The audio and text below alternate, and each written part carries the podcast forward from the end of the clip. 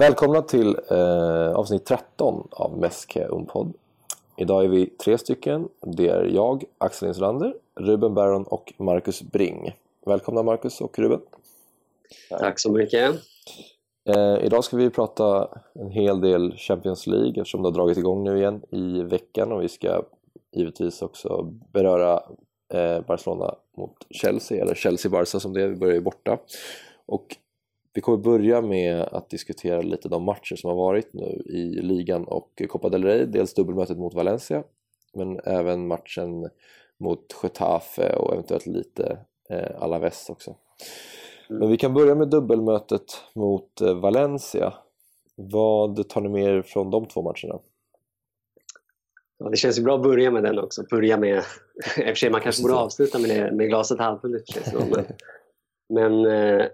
nej, men det är väl, tar man, alltså jag landar väl i, i att det över hundraåttio minuter var, var en otroligt bra insats från Barcelona. Låt vara att de inte riktigt lyckas, att vi inte riktigt lyckas penetrera dem när de faller lågt, vilket de ju gjorde framförallt i första mötet, även i viss mån i andra mötet. Men jag tycker matchen på hemmaplan var bland de bästa på säsongen. Jag var riktigt imponerad av Barca. Det är ett bra lag Valencia, och jag tyckte sättet på vilket man återerövrade och faktiskt tryckte ner dem så lågt i plan, det, det men, nio av tio gånger så vinner vi den matchen med, med mer än ett mål, vilket vi nu inte gjorde i ironiskt nog, men mm. eh, ja, jag, jag var jävligt nöjd med den insatsen och mindre nöjd med bortamatchen, som i och för sig tyckte också var en helt okej insats. Men som sagt, väger man in båda mötena så då var vi ju rejält mycket bättre än Valencia. Vilket jag ser som förtroendegivande inför kommande dubbelmöten i typ Champions League mot, mot bra lag. Liksom. Mm. Marcus? Ja, jag får ju bara skriva under på det mesta. Generellt sett över två matcher så är det ju liksom inget snack. Det är ju tre noll totalt. Och mm. Valencia är ju egentligen aldrig nära, känns det som. Speciellt första mötet är ju liksom... jag vet inte vad det var i possession, men det är ju rejält övertag. Mm. Jag... tror ni att, jag får, får bara slänga in en fråga, tror ni, eller till dig Marcus framförallt, tror ja. ni att, eller tror du att de spelade, valde att spela så lågt Valencia? Eller tror att de, det var en sorts, sorts konsekvens av att Barca återerövrade så bra och hade ett sånt konstruktivt bollinnehav och så vidare? Mm. Jag tror definitivt att Marcelino beordrade dem att ligga lågt. Liksom. Inte så lågt. Nej, precis. Så lågt. Det är klart, men säg, sätt forwards, vilka jag kommer inte ihåg som startade Valencia första mötet, men de ja, började pressen vid mittplan typ. Sen så blev det ju lägre och lägre och lägre. Eh, bara sen mittbackar var en ju boll på typ halva halvplan mm. offensivt sett flera mm. gånger. Alltså det var ju extremt verkligen. Mm. Ja, ja. Återerövningen just på, i hemmatchen var ju verkligen bland det bästa man har sett den här säsongen. Då kändes det ju som att man var tillbaka några år bakåt i tid när det var, när det var som allra bäst. Liksom. Sen tror jag också, som ni är inne på, att eh, de valde nog ligga lågt just för att få med sig ett okej resultat på bortaplan, eftersom det är så otroligt svårt att, att vinna på Camp Nou och inte släppa in så många mål, så de valde nog att försöka liksom, vi släpper in så, så få mål vi kan och sen när vi kommer hemma på Mestalla så, så kör vi. Det var ju lite det som var känslan, de var nog rätt nöjda med att få klara sig med ett mål eh, mm. på Camp Nou bara, och sen så vet de ju att de är starka på Mestalla och det är alltid, det kokar ju alltid på Mestalla när det är hemmamatcher. Det är väldigt kul att, att se de matcherna när, när ja, toppmöten på på deras arena, det, det är ju otrolig stämning, och det var det ju nu också. Sen dog det ju lite mm. när, när Coutinho gjorde sitt mål. Ja, precis. Mm. Men mm. Äm, det är ju lite spännande att ställa det här dubbelmötet äh, mot de två andra matcher i ligan som skedde där mellan äh, eller Getafe och äh, Alavés, Alavés som var innan då, och sen Getafe som var äh, efter. Det är ju Espanyol som var emellan dem eh, egentligen, men den är ju lite svår att prata om, känner jag i alla fall, eftersom den blev så otroligt eh, påverkad av förhållandena. Det gick ju knappt att spela. Messi sprang omkring och chippade mm. upp bollen för att kunna driva ja, det var komiskt, framåt. Ja, så att eh, därför var jag nästan var nöjd med, med att bara få ett, få ett kryss i sista minuten. Jag vet inte, vill ni säga någonting om den matchen eller vad känner ni? Nej, alltså det var ju det, ja, alltså, som du säger, man, man får ju vara skatta sig lycklig över att det blev ett poäng där. Det var, jag satt ju nästan och räknade in förlusten där och kände att ja, fan var synd, men inte så mycket att göra åt. Det var, det var ju en konsekvens av omständigheterna där, men det var så härligt att Piqué fick göra målet mot bakgrund av mm. ingångsvärdet, så det, det är väl kanske det man ska nämna, men, men annars nej. Det tar ju sån seger. Hur nöjd som helst. Piqué, Nick, hyrsa Espanyol-publiken lite ett ett. Hej då. Precis. Det var en väldigt, gott så. väldigt kaotisk match generellt. Med ja, allt var. som hände efteråt också. Att det ska ha sagts en del rasistiska påhopp mot Umtiti. Och, och, mm, och, så. Så det... och så. Men zoomar man ut lite, det är ju såklart. Det är ju eh, beklagligt om, om, om det stämde, vilket det verkar ha gjort. Eh, men zoomar man ut lite så är det ju, känner man ju att det finns ju ett värde i att det finns en, en eh, låga kring... Eh, Barcelona-derbyt. Det, det, det har man ju faktiskt inte saknat helt, men lite grann ändå sådär de senaste säsongerna. Det är ju ja. det, är, det är kul med lite rivalitet helt enkelt. Det är det verkligen, det håller jag med dig om. Och det sa eh, Anders Bjur som kommenterade, jag vet i och för sig inte om det var, det var nog i eh, kuppmötet i kvarten var mot, mot dem. Men då så, när de vann den första, första mötet, så, så sa han det att det, det känns som att det verkligen betyder mycket för främst Espanyol eller publiken här. Ehm, mm. Och det känns härligt att få ta del av det, för det känns som att det inte sker så ofta längre i, i världsfotbollen, just de känslorna och folk som på läktarna typ grät efter att de besegrade mm. Barca med ett noll och bröt sviten. Så att absolut, det är ju fortfarande, det derbyt betyder ju fortfarande uppenbarligen någonting, vilket är glädjande. Mm. Mm. Okay. Får man lov att säga. Men eh, om vi då går vidare till eh, de mindre bra matcherna. Dels har vi ju Barca Alavés, men den berörde vi väl förra podden, så den kan vi lämna lite därhen. Men främst eh, Getafe hemma nu i söndags. Det blev noll noll och knappt några chanser. Eh, väldigt dålig insats tycker jag. Vad tycker ni om du börjar, Marcus? Ja, det är svårt att säga något annat än att det var, men det var ju en av de sämre insatserna på hela säsongen. Punkt liksom. Mm. Och inte jättekonstigt kanske, det var det var ju lite B B-tonad elva. Även om fortfarande Messi så hade startat längst fram, så var det Coutinho i en position han inte spelat i i Barcelona-tröjan än. Mm. Iniestas roll på vänstersidan. Jeremina gjorde ju sin debut, som i och för sig var bra tycker jag. Mm. Ja. Um, så ja, Mina ja, och Ding som mittbackspar var ju exakt, nej. det var inte inte optimalt. Nej, men, men det, det fungerade ju ändå relativt väl får man säga. Att de ska ju ha all cred liksom för sin insats. De håller ju mm. hållan, de var ingen superhålligheter. Nej. Mm. Nej, vi håller väl med. Man kan ju absolut prata om eh, den nykomponerade backlinjen och balansen på laget i och med Coutinho snarare än Iniesta. Så här, men jag, men jag, jag landar väl framförallt i att det rent inställningsmässigt och det rent tekniskt var en, var en usel insats. Eh, bara rakt upp respekt att det var ju faktiskt framförallt under den första halvlek så att man ju satt och nästan tappade haken över hur över antalet tekniska misstag. Det var, det var, jag, jag kan inte minnas senaste så många felpass, felmottagningar och allmänt slarv egentligen. Och det, och det är ju så ja, det är oroväckande såklart, men det är ju samtidigt inte så oroväckande. Det, sånt där händer ju ibland och, och så, så länge. Det inte bra. Ja. Nej, jag exakt. Inte bra stora av det. Nej, det verkligen inte för det. Felschema nu också. Det... Ja, det skulle vara långt mycket värre om man känner att det var fel på balansen, vilket det snarare var i alla, alla västmatcher. Vi ska inte fastna med den, men där känner jag väl att det var eh, fel på balansen snarare än eh, de faktiska individuella prestationerna. Och mot Qatar känner jag lite tvärtom och det. Så av den anledningen inte så, så jävla oroväckande ändå. Men en usel insats, nonetheless. Ja.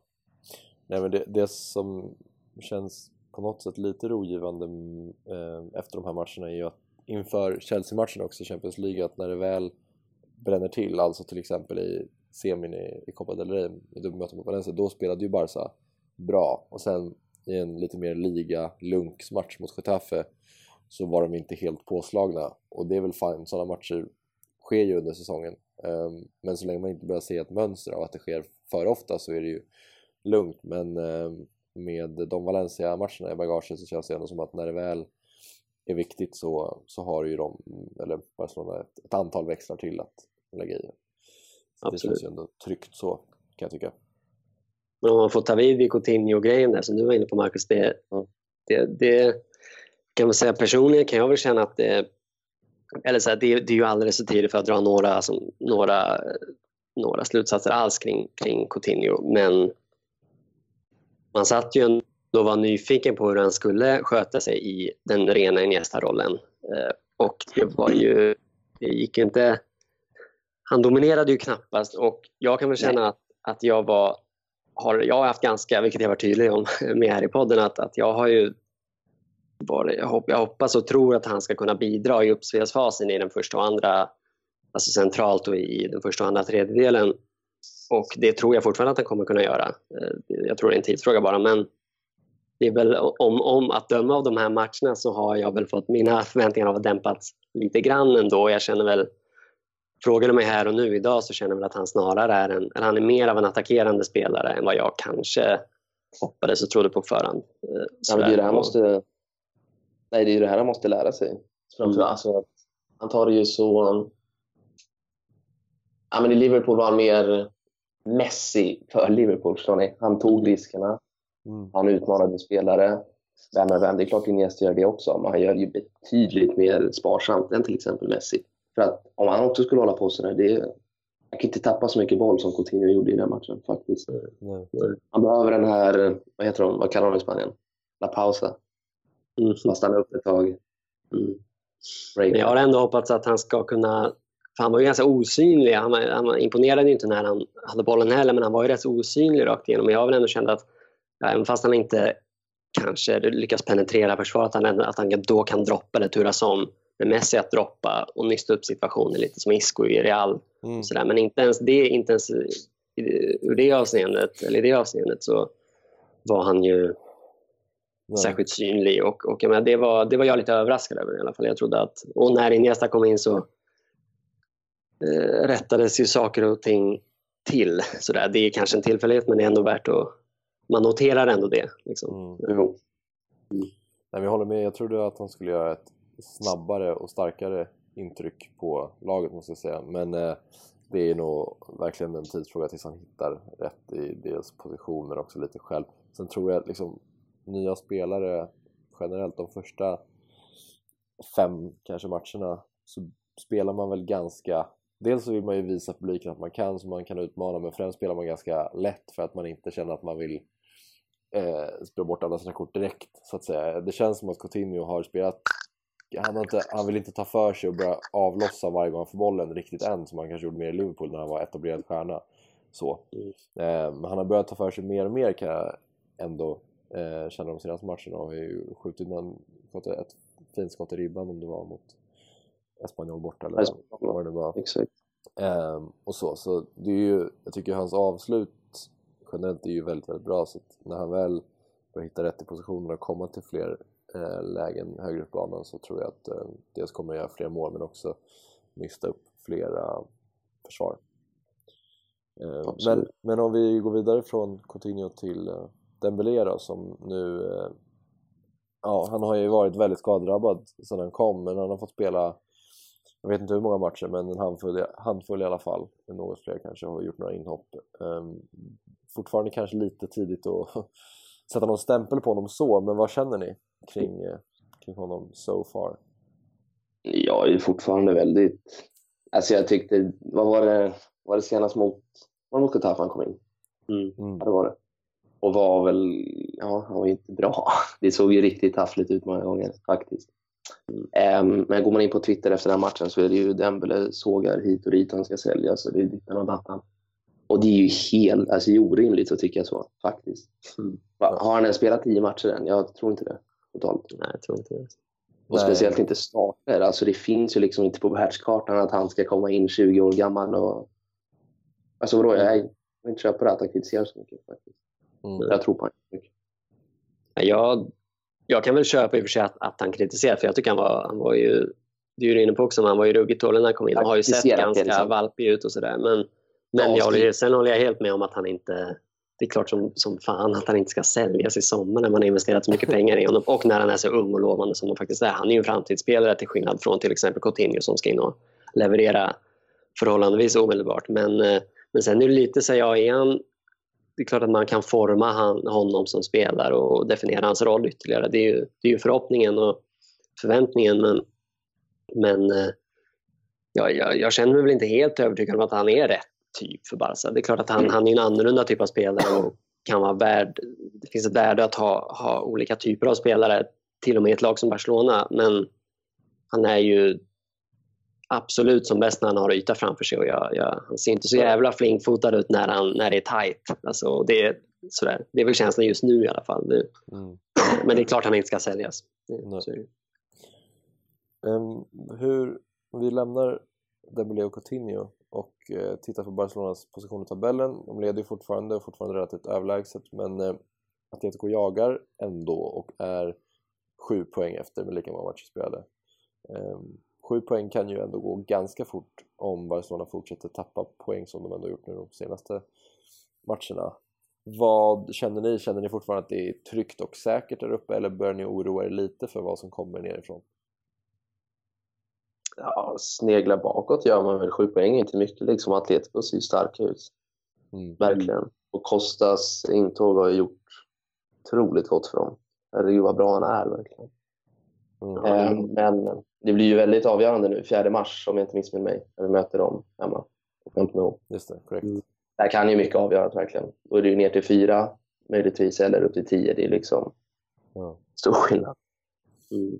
Ja, absolut. Fan, det blir en jävla viktig match. Det är så snart alltså, som i mars. Ja, ja, ja, kul.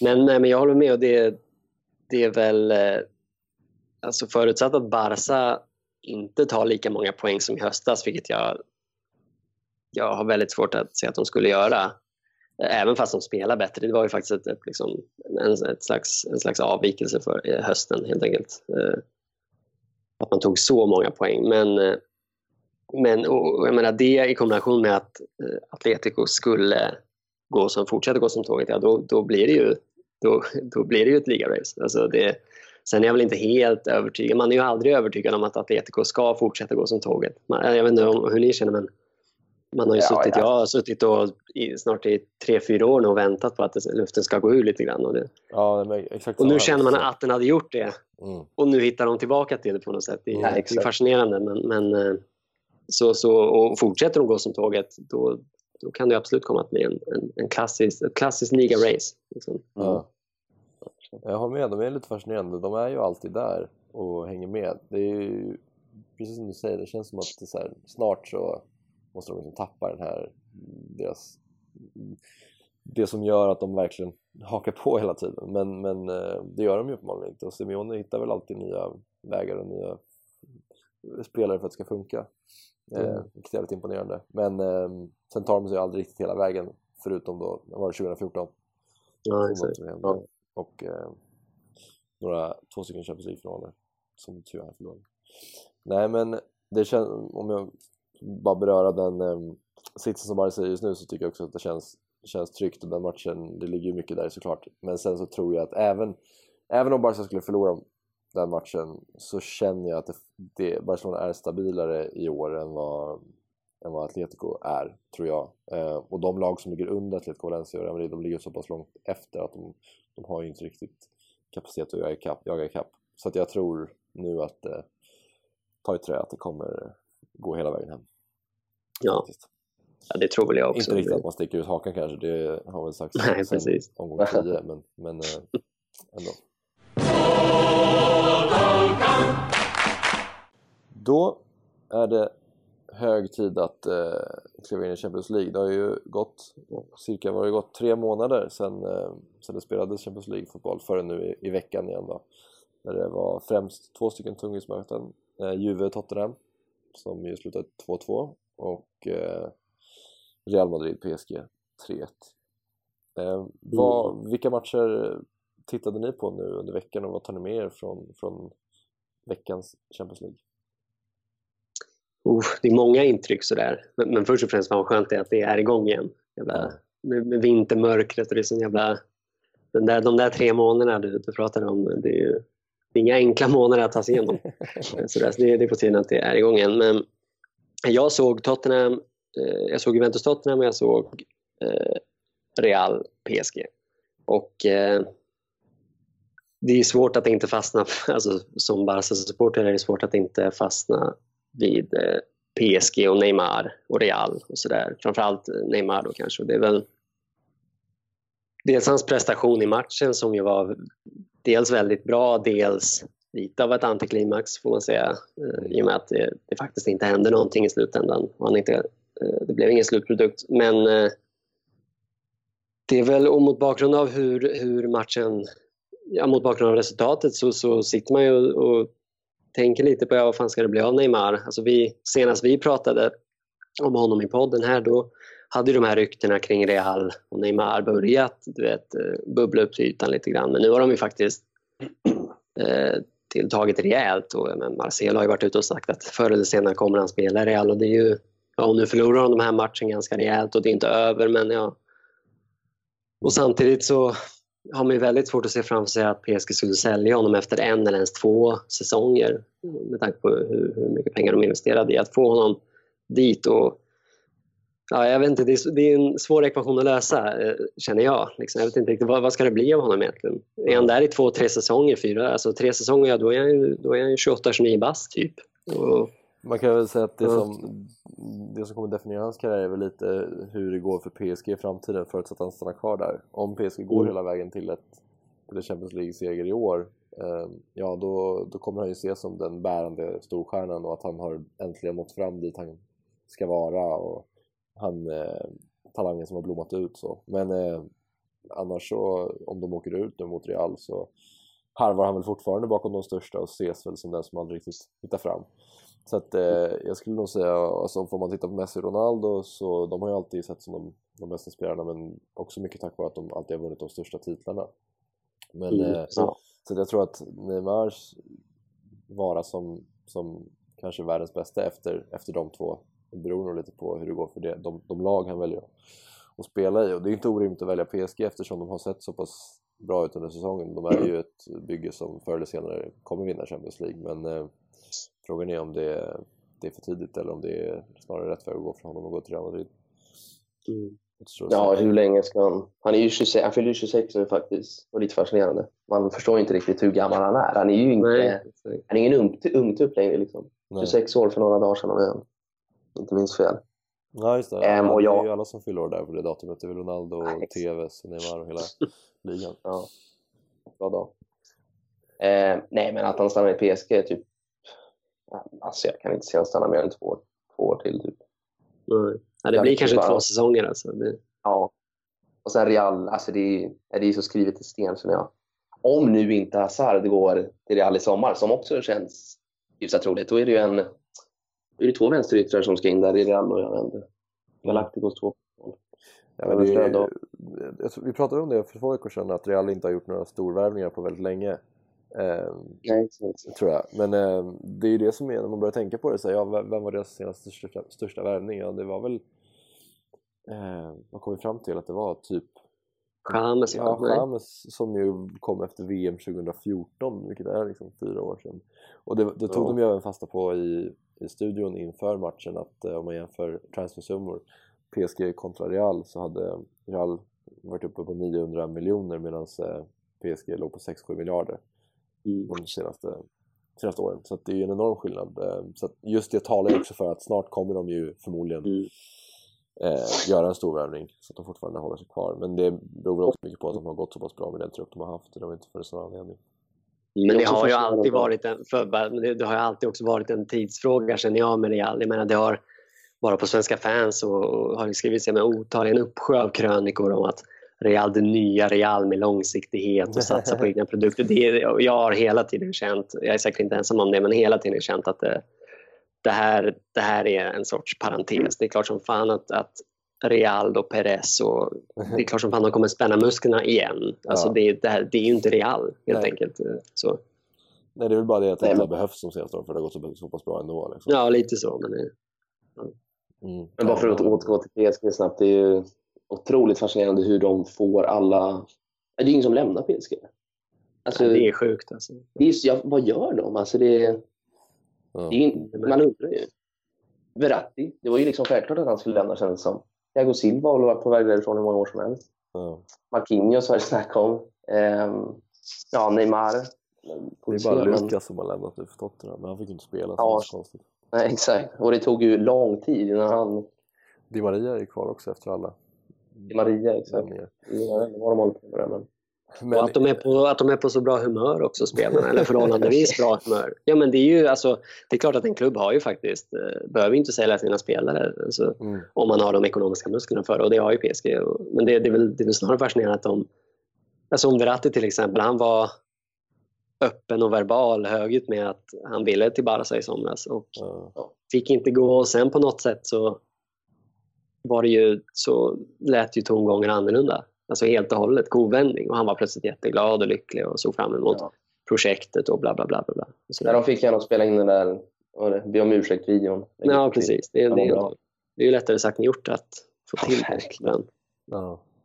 Men jag måste säga, gud vad irriterad jag var i onsdags när Real och P S G möttes. Jag tyckte P S G var bättre som lag. Alltså, i första halvlek, de skapade ju flest bra chanser. Visst, Ronaldo hade något friläge som man kanske borde satt och något läge till. Men jag tyckte P S G kändes farligare hela tiden. Och Neymar var ju fantastiskt bra, tyckte jag, i första halvlek. Jag tyckte han var bättre än vad jag sett dem typ hela tiden. Bara som så, så otroligt kvick ut. Och verkligen så fort han fick bollen, tre spelare runt sig. Men man såg att jag bestämde mig för att ta mig förbi här. Och sen så lyckades han ju med det. Cavani borde gjort mål. Och, och Lo Celso, den här unga som drar på sina straffen. Då var mm. också så här, gud vad onödigt. Att de ska ge Ronaldo ännu ett Champions League-mål på ännu en skitstraff liksom. Och så många moment i matchen som jag kände så här, det här är inte, P S G är ett bättre fotbollslag just nu, varför kan de inte också se till att det blir ett resultat som följer den tesen liksom, att det, Real trots det här ska gå och vinna med tre ett. Jag tyckte det var sjukt irriterande, måste jag säga. Ja. Jag, vet om jag, jag tycker ändå det var ganska sådär jämna styrkeförhållanden. Jag tycker Real, trots att jag, jag, jag skriver blunder på att P S G hade chansen att avgöra matchen tidigt, hade de ju mm. faktiskt, men, och det var ju frustrerande, men, men jag tyckte ändå jag, slog jag tycker ändå Real steppar upp, precis som man, ja precis, men att de, de steppar ändå upp tillbörligt tycker jag ändå, och vilket ju var, det överraskade ju absolut ingen att de, de skulle göra så. Och sen tycker jag, apropå Neymar, jag tycker också att han var väldigt bra, men jag tycker samtidigt att två saker, att ett, Real är ju i, av sin natur jävligt öppna. Alltså ja. I spelet, det är ju, det är ju tacksamt för en, en ren genombrottsspelare som Neymar att, att spela mot Real. Även om de var på honom så ganska tufft, så de, de spelar ändå så pass öppet. Och två, jag tycker väl att eh, Real, eh, jag tycker väl att hans prestation på något sätt är, eller Neymars prestation är eh, signifikativ på något sätt. För den spelare han är, han tar sig förbi fyra, fyra, fem spelare ibland och sen så blir det ingenting av det. Det blir liksom ingen slutprodukt. Det är väl, det är ju en sak som skiljer honom från de absolut bästa. Eh, typ Ronaldo och Messi. Det är ju inte tacksamt att jämföra honom med dem såklart. Men det är ju ändå, det är ändå, det är ju så surret går kring honom i media och i världen. Och mm. att han ska upp på den nivån. Och det, där är han ju inte. I och med att han inte har den här förmågan att generera slutprodukt. I samma uttryck. Men ändå... Ja. Han har ja, gjort det i ligan lite grann för honom. Han har ju väldigt hög, högt målsnitt nu i år. Sen jo, går det också såklart lyfta upp hur bra ligan är, ja, exakt. Givetvis. Men, men absolut. Han har ju några avgörande, några avgörande aktioner i Barcelona också. P S G, hemma var ju inte... Jo, men det är den matchen liksom. Det har vi snackat om förut. Ja, Juventus, han har ju inte många matcher. Juventus, ja, fast där tycker jag inte det var han som klev fram. Han gjorde i målet, absolut. Men jag, jag tycker som sagt, jag har sagt förut att jag tycker... Den, någon gång när Neymar var skadad femton sexton och P S G-matchen, det är de två tillfällen när han har varit bäst i världen. Alltså har nått upp till den här, faktiskt uppfyllt den här uppsjön av potential som finns i honom. Han är absolut topp fem eller topp tre till och med, men där och då är de enda gångerna tycker jag som han har faktiskt varit mm. on top. Mm. Okej, okay, men du tycker han är topp fem i världen? Ja, det tycker jag absolut. Ja, ja men då är vi på samma, okej, jag trodde du... Ja, men, men jag tycker ändå finns ändå någon sorts nästan kravbild på honom att han ska ta det här sista klivet. Det är ju han. Alltså, jag, jag, och det är klart, det är, det är ju tufft att... Det är en tuff kravbild. Kanske en orättvis kravbild. Men ja, det är en, det är lik förbannat kravbilden som finns över honom. Och jag, ja. Mm. Ja, men om man jämför honom med, med Ronaldo till exempel. Ronaldo var ju också mer av en dribbler i sina tidigare år i, i Manchester United. Och kanske för, också första året i, i Real. Men sen så... Han såg ju till att bli en... förnya sig själv eh, och ju, framförallt bli mycket mer målfarlig och göra mycket fler poäng Eh, och det är väl det man måste göra om man vill bli ansedd som en av de bästa i världen. Han kommer ju alltid vara ansedd som en av de bästa i kanske en mot en situationer och så, men, men om han vill ta ytterligare steg upp så måste han ju dels eh, vinna titlar och dels se till att eh, skapa fler, göra fler poäng helt enkelt, och där är ju Messi och Ronaldo mycket skickligare, och det är väl lite som du säger, men det såg man ju såklart mot Real, speciellt i första halvlek där han tog sig förbi och hade några bra lägen, men, men vad han nu gjorde, halkade eller försökte passa vidare till, till eh, vem det nu var, lite oklart, den aktionen. Wow. Men lite så. Så det kan jag absolut skriva under på. Men jag, tycker, jag tyckte bara att jag såg just den matchen mot Real nu i, i veckan, så tyckte jag att han såg så, så snabb och kvick ut och så bollsäker. Det har ju alltid varit såklart, men jag tyckte nästan som att det kändes som att det var ytterligare ett steg upp.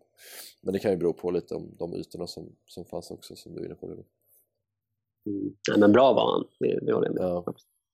Men om vi lämnar Real nu och eh, går in på Barças entré i Champions League-fotbollen. Återigen mot Chelsea. Vi börjar med, med Chelsea och läget där. Hur god koll har ni? De har ju gått ganska dåligt, får man säga. De vann senast med, med tre noll, men innan dess en eh, fyra ett förlust mot Watford. Och innan dess tre noll mot Bournemouth. Ja, exakt. Förlust. Så det är ju två ganska stora förluster mot två ganska dåliga lag egentligen då, som, som befinner sig längre ner i, i tabellen. Mm. Och Conte har ju snurrat och surrat som att han ska försvinna. Eh, vad, vad känner ni kring, kring Chelseas läge och deras status just nu?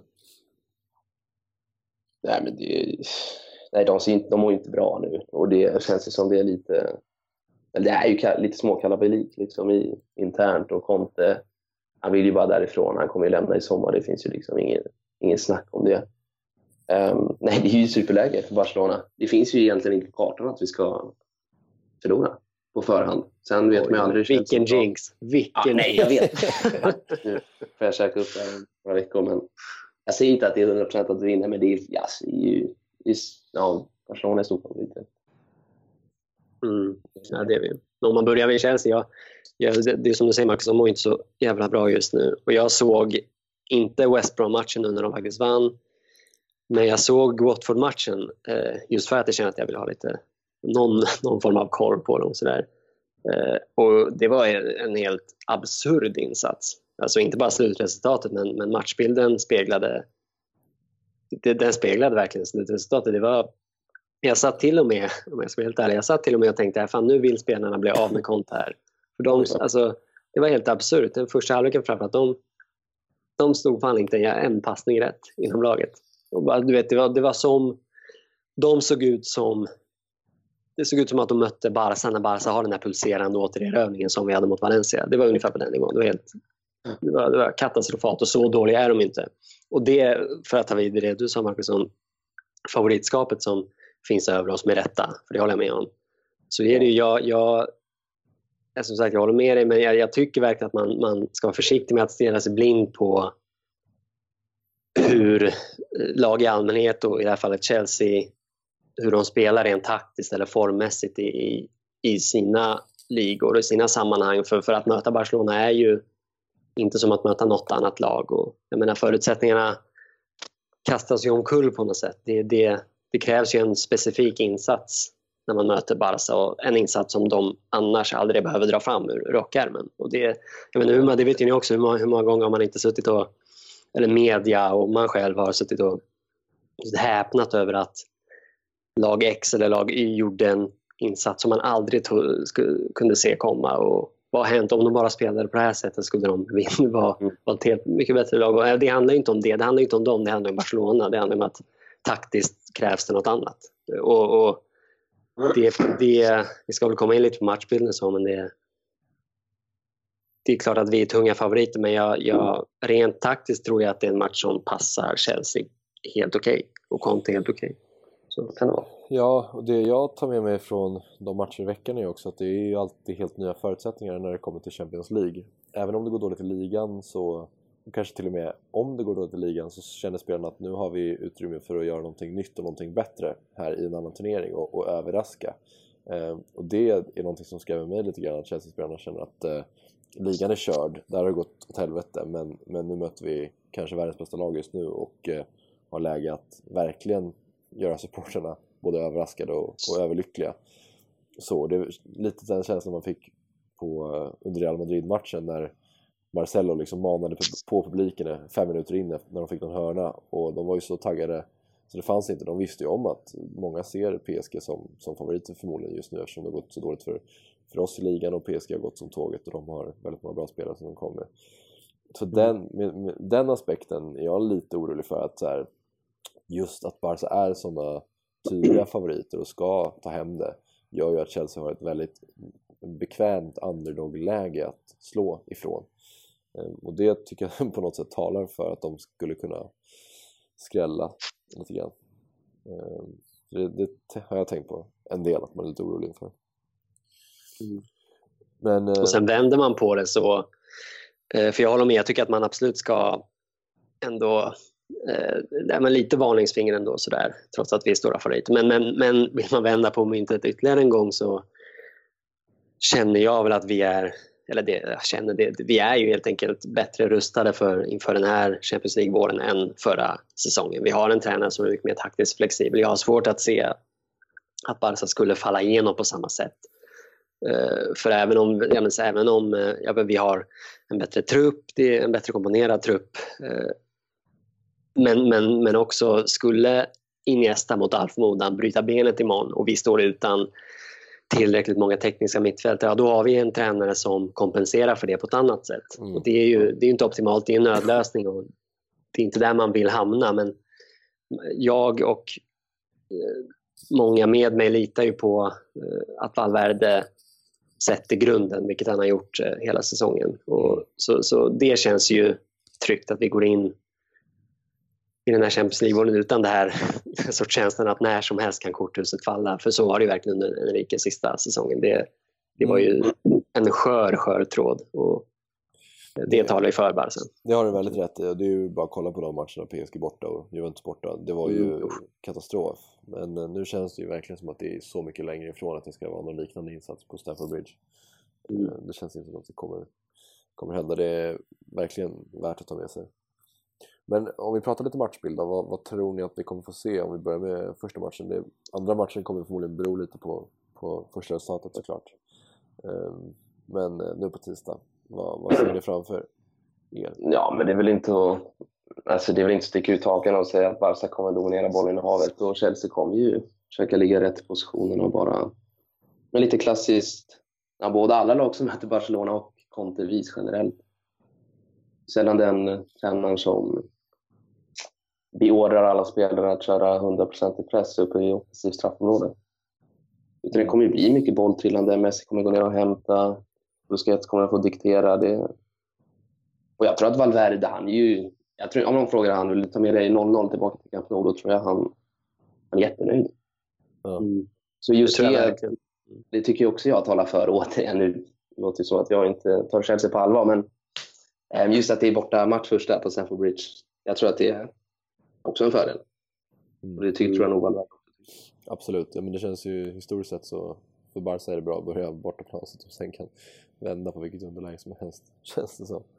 Mm, precis. Det, det har hänt för både, inte bara P S G men Arsenal för några säsonger sedan också, när det blev tre ett hemma för Arsenal, var med Arshavis mål och Messi ja. gjorde fyra på returmötet.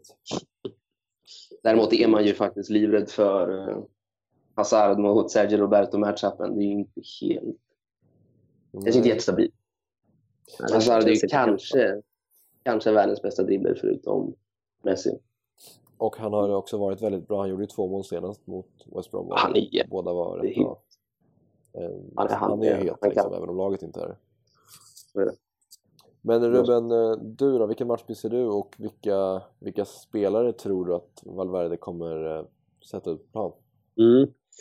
Ja, alltså först om man fokuserar på matchbild så tror jag väl också att de, med undantag för att de eventuellt kan komma att vet, första tio stresstesta Barca högt upp i planen. Det är många lag som gör det bara för att på något sätt ha gjort det, känns det som. Men, men jag tror väl också att de i grund och botten kommer ligga ganska lågt även på Stamford Bridge. Det känns som...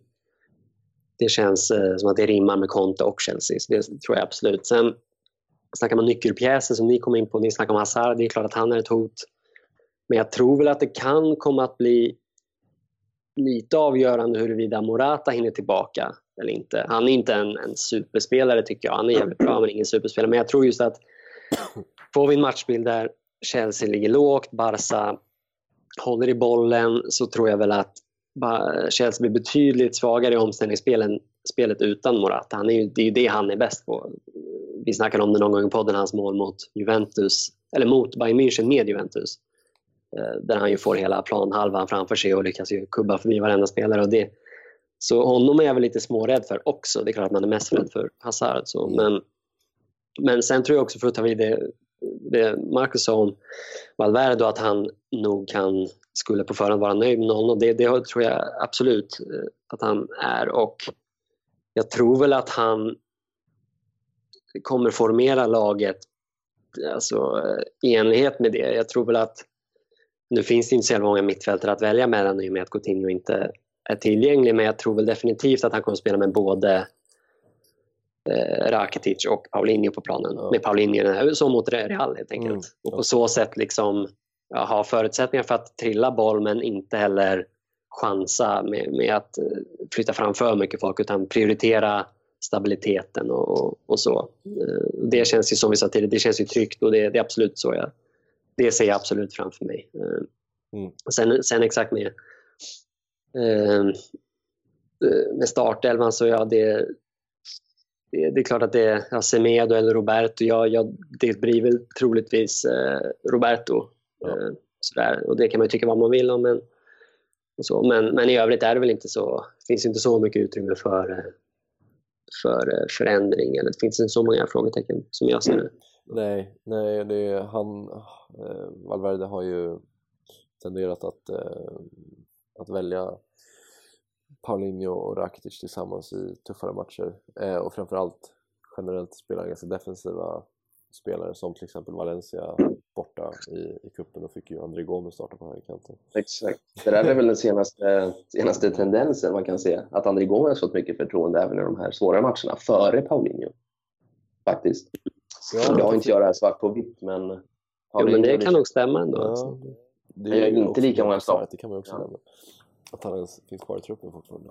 Inte har han tagit chansen heller, det kan man inte säga riktigt. Eller? Nej, ja, alltså, jag snett på det. Borta, det var han ju faktiskt nästan ja. sämre.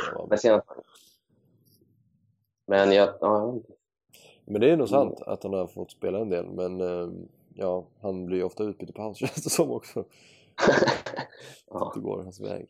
Nej, men, men eh, det känns väl inte helt eh, otippat att eh, det kommer vara en ganska defensivt eh, präglad eh, startelva mot Chelsea.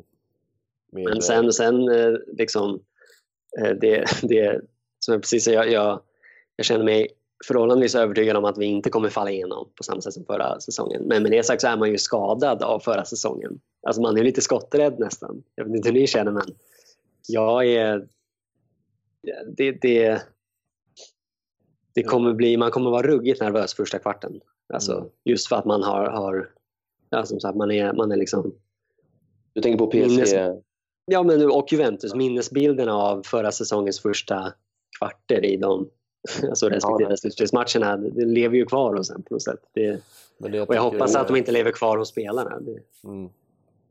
Men det som är skönt tycker jag är ju att, det, att vi börjar bortaplan, för då blir varje mål, alltså ett bortamål betyder ju så otroligt mycket med det här systemet som fortfarande finns, som jag tycker kan vara dags att kika på en ändring, eftersom just på grund av det att bortamålen betyder så orimligt mycket.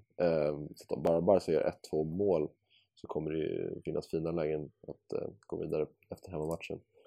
Och just det som jag tycker är ganska skönt då, att även om Chelsea skulle göra ett och och två noll första halvlek. Visst, det skulle ju vara såklart ett dåligt resultat och ett, och ett mycket svårare utgångsläge som på hemmaplan, men eh, det är ju inga bortamål ifrån oss så att säga. Eh, och det, sen blir det ju, någonstans sen blir det ju skönt i det jobbiga.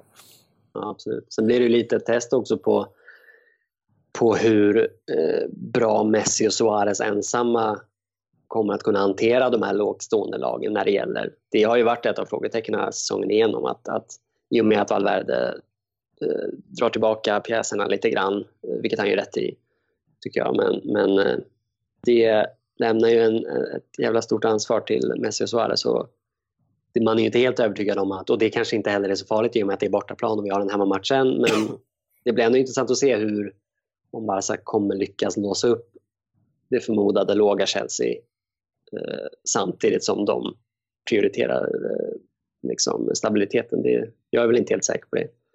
Så, men det blir kul att se. Mm, mycket. Ja, men det blir spännande i alla fall. Eh, och eh, en oerhört viktig match. Det är framförallt kul att Champions League är igång igen och att det är en sån stor match eh, tillbaka. Vi lämnar Champions League och eh, ska nu prata lite lågvattenmärken. Lite roligt moment där vi, vi konstaterade nu innan att vi har pratat mycket om eh, vilka som har varit bäst såklart, vilket man gör och, och hyllar spelare och, och pratar om bra spelare och bra insatser, men eh, för att beröra de sämsta slash minst omtyckta spelarna sen man började följa Barcelona och, och se om vi kan få upp någon liten lista om vi tycker likadant och, och med lite motiveringar till varför man har valt sina spelare. Mm. Som ett lite roligt moment. Mm. Så vi kan väl börja med att man får, får ta varsin spelare och lyfta upp dem och givetvis då diskutera lite kort efter, efter att vi har lyft upp en spelare. Mm. Men Marcus, du kan, du kan få börja och eh, nämna en av dina bottenspelare i Barca. Som en av dina bottenspelare. Mm. Mm. Ja, nej, men högst upp på min lista är ju, tror alla är rörande överens om att Douglas har ingen succé. Oh. Jag hade faktiskt glömt Douglas nu när jag tänkte på det lite, men det är klart. Det är klart som fan han ska med. Ja, nej, men det är min all time number one. Alltså, jag vet inte. Han värvades från Sao Paulo. Han är inte ens ung. Han är ännu mindre bra. Alltså, det är... Han är inte ens det ung, nej, precis. Det finns ingenting att gilla med. Han började väl också kallas för Lord Douglas, vilket ju som vi alla vet, det är ju... Det är inte bra. Nej. Om det finns någon stämpel för att det är en floppvärvning eller floppspel, så är det att vi kallar för Lord. Så. Ja, då... Nej, Douglas. Hur många matcher du gjorde för Barca? För många. Det... Jag gjorde inte jättemånga. Men... Och tillhör han klubben fortfarande? Hur är det nu? Nej, det är, också är han fortfarande på lån? Jag tror... Jag, tror. jag, är, jag, tror jag, är, jag är inne på hans sida här på Wikipedia. Det står att han fortfarande tillhör. Att han är på, ja, på lån till Benfica, står det. Men så är det ju. Då kommer ju genombrottet nästa säsong. Ja. Det är bara tre matcher ska han ha spelat, men ändå vunnit sex titlar med klubben. Nej, fler. Eh, åtta titlar totalt. Det är bra jobbat. Okay. Ja, det var ett klubb ett tag. Bra ja, agent var det. Ja, faktiskt. Inte ens ung gillar det. Det är sant. Okay. Eh, ja, Ruben. Ja, bra, stark öppning. Ja. Det jag säga, riktigt bra. Men, men jag, alltså, den första spelen som jag omedelbart tänker på när man snackar om just bottennapp och de historiskt eh, sämsta spelarna sen man själv börjar följa, det ska vi säga, vi har inte, vi är ju bara så gamla, men det är ju Rushdie Rechever, målvakten med, med reservation för uttalet där, men ja, jag ser alltid den här, den här målvakt... tror att du är närmare. Ja, det, men det, du har säkert rätt. Jag, jag vet inte, kan inte det där. Nej, inte. Och det säger väl lite om hans status i klubben att man inte vet hur, hur man uttalar hans namn, men han kom ju då till klubben efter V M tjugohundratvå, efter att han, om jag inte minns, för de vann väl brons, eller kom de fyra? De mötte Sydkorea i bronsmatchen i alla fall. Jag tror de fick brons, vilket ja, var ju ja. en historisk bragd i, i Turkiet och sådär. Och han var ju en av stjärnorna i det laget och värvades som en profilspelare inför säsongen tjugohundratvå tjugohundratre, va? Eh, och man själv, ja, exakt, man själv var ju taggad liksom.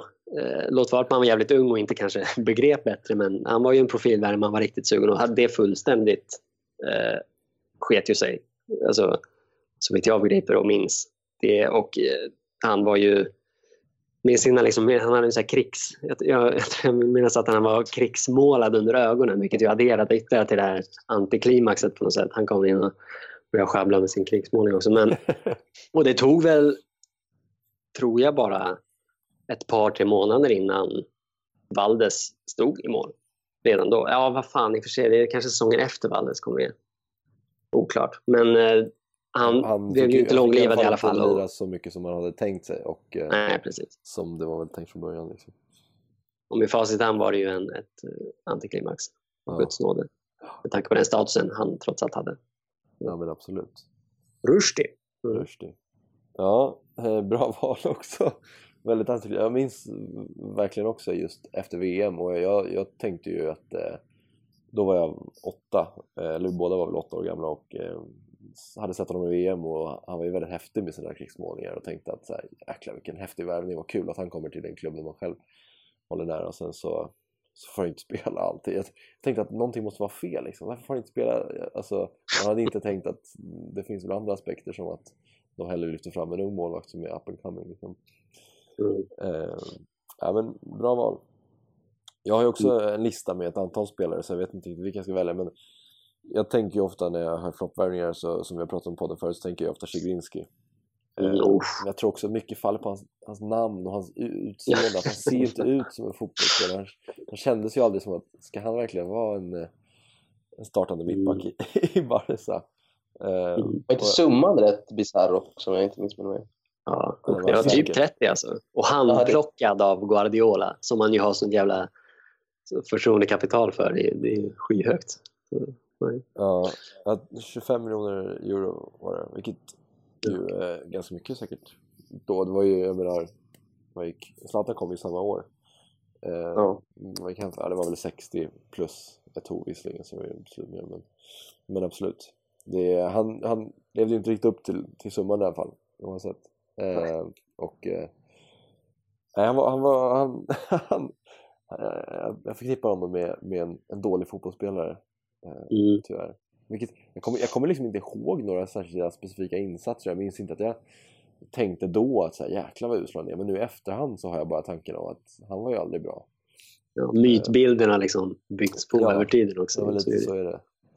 Mm. Så det är lite synd. Han, kanske var, han kanske var större än man trodde. Men då spelar han i A E K Aten. Mm. Ja, Ja, Chiginski, då har vi, då har vi tre stycken. Vi, vi tar ett varv till, tycker jag. Vi tar ett varv till. Mm. Marcus. Um, ja, nästa då. Kan det vara? Nej, men jag har en som jag inte... Det är väl inte nödvändigtvis för att han var så fruktansvärt dålig Barcelona. Det är bara att jag inte gillar honom, varken som fotbollsspelare eller... Ja, men det är helt okej. Så länge du har en bra motivering så är det toklugnt. Uh, ja, men Alexander Song... Ja, okay. ja, ja, han platsar på listan. Han, han kvalar in. Nej. Det var, Nej. Han var, han var bra i Arsenal faktiskt innan han kom den säsongen. Um, så någorlunda, och då är kul där han kunde spela mittback, F C mittfältare, kanske till och med framför F C mittfältaren, men ja, det blev väl lite pannkaka ändå. Jag kanske hade överdrivna för den förväntningar då, men mm. jag minns också att han, han jag minns att jag läste mig till att han hade strax innan han gick till Barcelona hade han gått runt och liksom var, du vet, gett ett nonchalant intryck på Arsenal-träningen och nästan skrytit om att han skulle till Barca och att det är nu han liksom, nu steppar upp, det är nu han, du vet, tar det här klivet och att liksom, fuck you guys, jag, jag drar nu, och så blev det som det blev. Det kände jag lite, ja, jag fick han sån teg. Och inte glömma dock att han är huvudpersonen i världens bästa gif någonsin. Om ni vet vilken jag menar. Nej, jag vet inte. Jag, jag ska ge Abidal-bucklan i Cop del Rey, du vet, han har ju varit sjuk och... ja. Alexander Song tror jag att Puyol går fram till honom. Ja, just det. Ah, gud, det är så smärtsamt ju. Ja, det är otroligt stelt. vad, vad säger det om Song att han tror det? Det, det säger allt. Det säger allt. Det är otroligt. Ja. Varför skulle Puyol gå fram till honom? Spelar?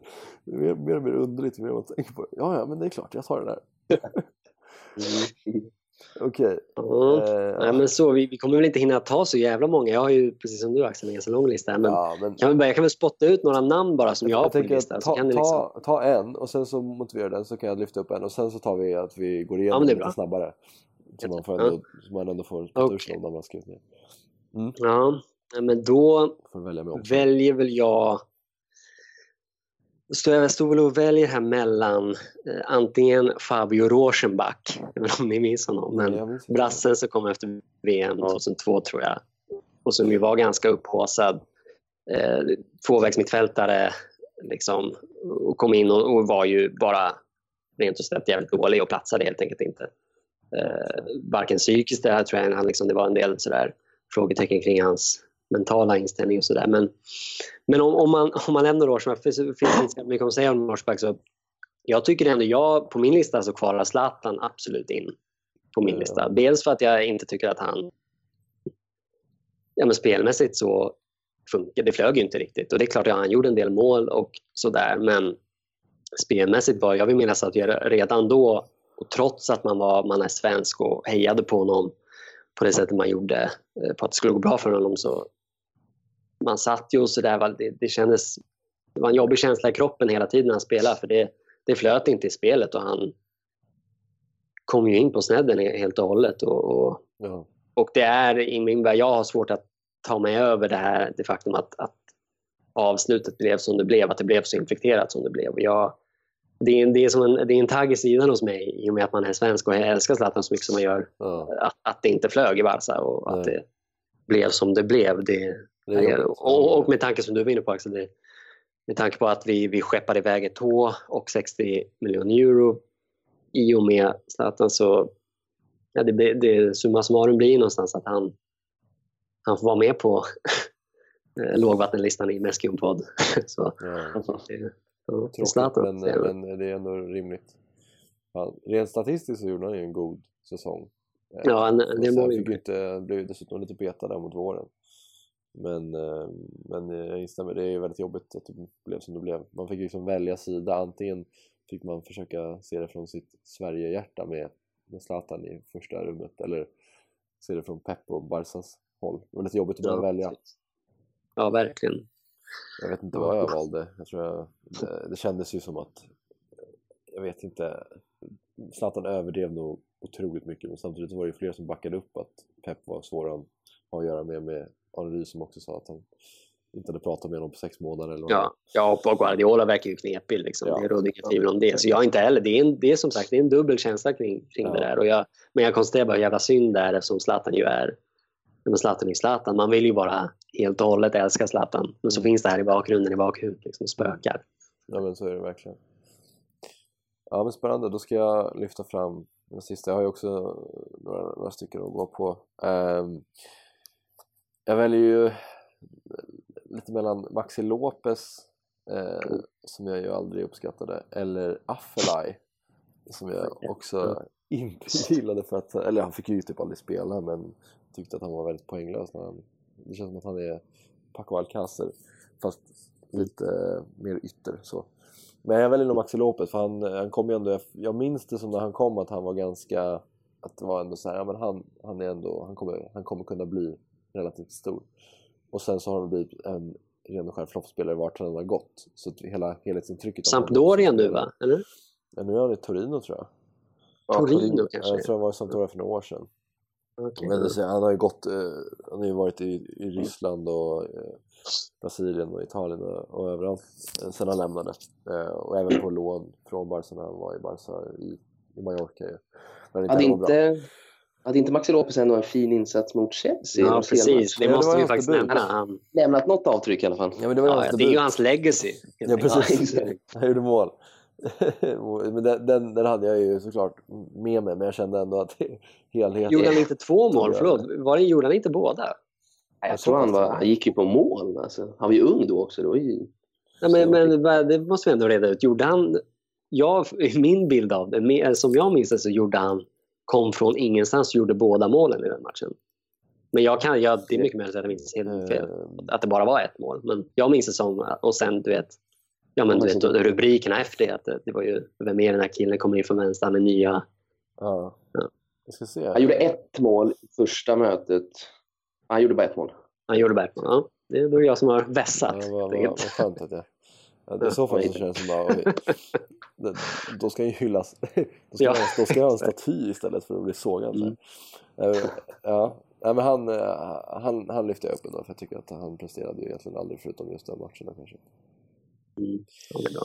Ja, men, men har du några fler namn, Marcus? Ska vi köra på våra listor, Ruben? Bara droppa några fler? Nej, jag hade faktiskt inte skrivit ner några. Nej. Jag hade tre namn alla i taget. Mm. Vi kan. Ja, det blir det ju... Vill du börja, Axel? Ska jag ta fram? Eh, vi kan ju köra vartannat då. Man kör bra, med lite tempo. Ja.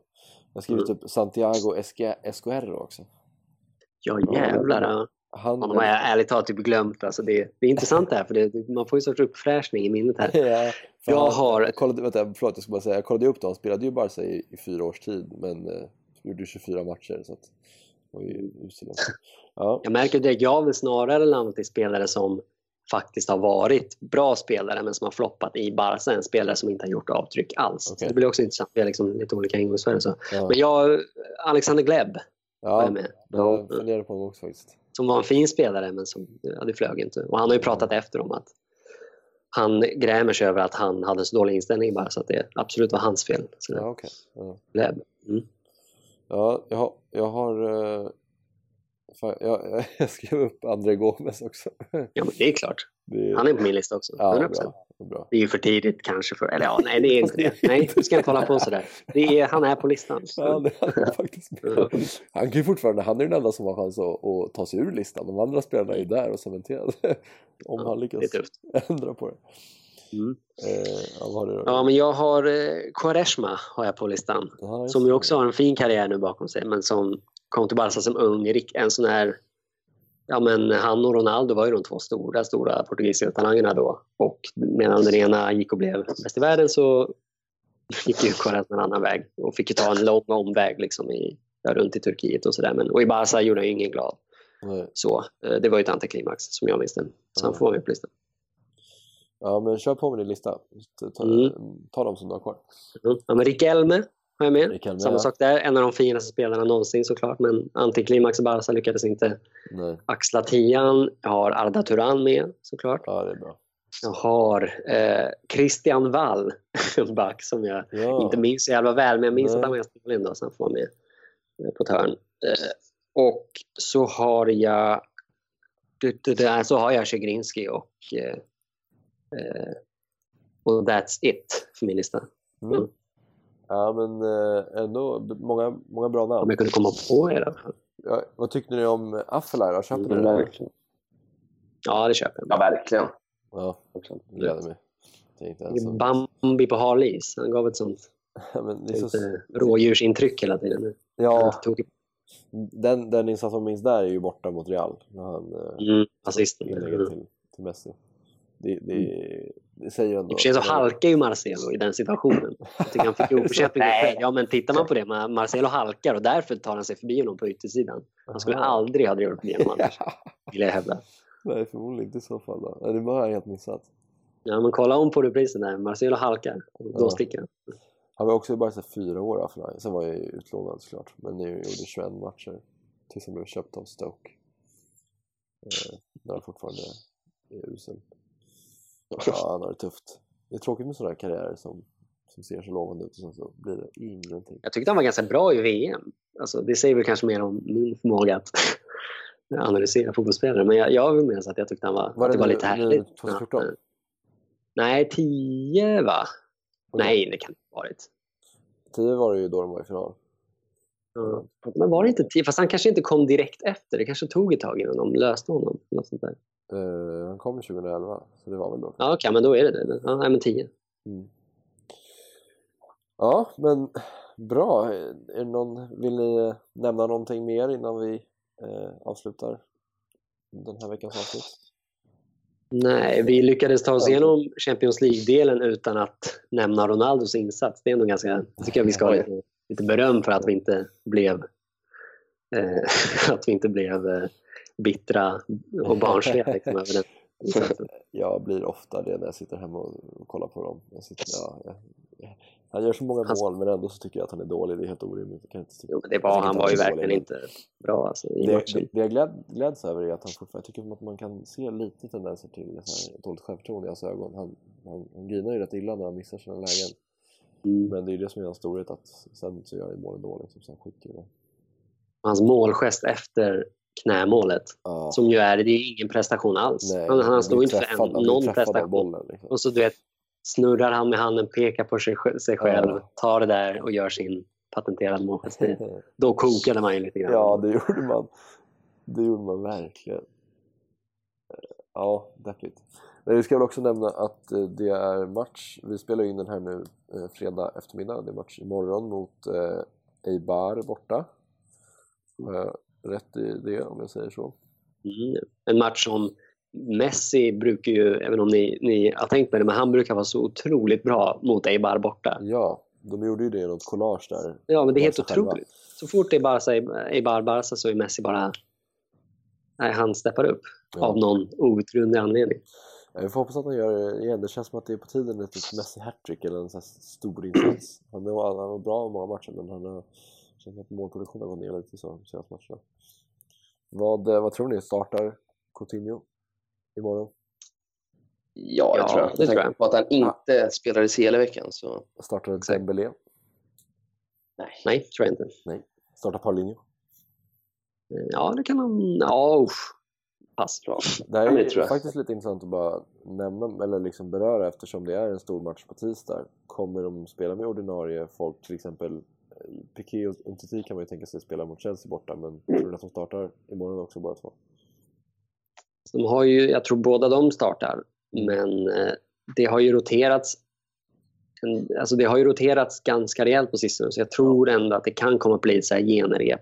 Jag tror till exempel att Alba kommer att starta. Han har ju ändå vilat en del på sistone. Ja. De har också haft en vecka ledigt nu sen. Ja, precis.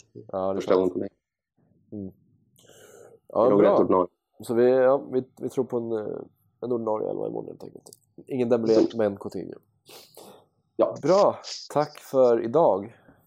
Och mm, tack, tack. Eh, som vanligt så vill vi uppmana er lyssnare att höra av er om ni har åsikter, synpunkter, feedback, frågor, saker ni vill att vi ska eh, prata om, såklart. Så hör av er till oss. Våra eh, kontaktuppgifter finns ju på Svenska Fans sida där under redaktionssidan, så gå in där och kika om ni vill kontakta oss. Eh, annars får vi, vi tacka för eh, den här veckan. Vi brukar ju nämna Arda Turan, men nu är han ju borta, så det simmet har ju sorgligt nog försvunnit. Men han är bara, det finns en option ändå, han kan komma tillbaka. Och han är alltid kvar i våra hjärtan och, och, alla, och alla dåliga listor finns han kvar på. Mm. Alla lågvattenmärkslistor. Tyvärr, stackars här. Eh, ja, men tack för den här veckan, så ses vi igen om två veckor. Hej. Yes. Ciao. Barca, Barca, Barca.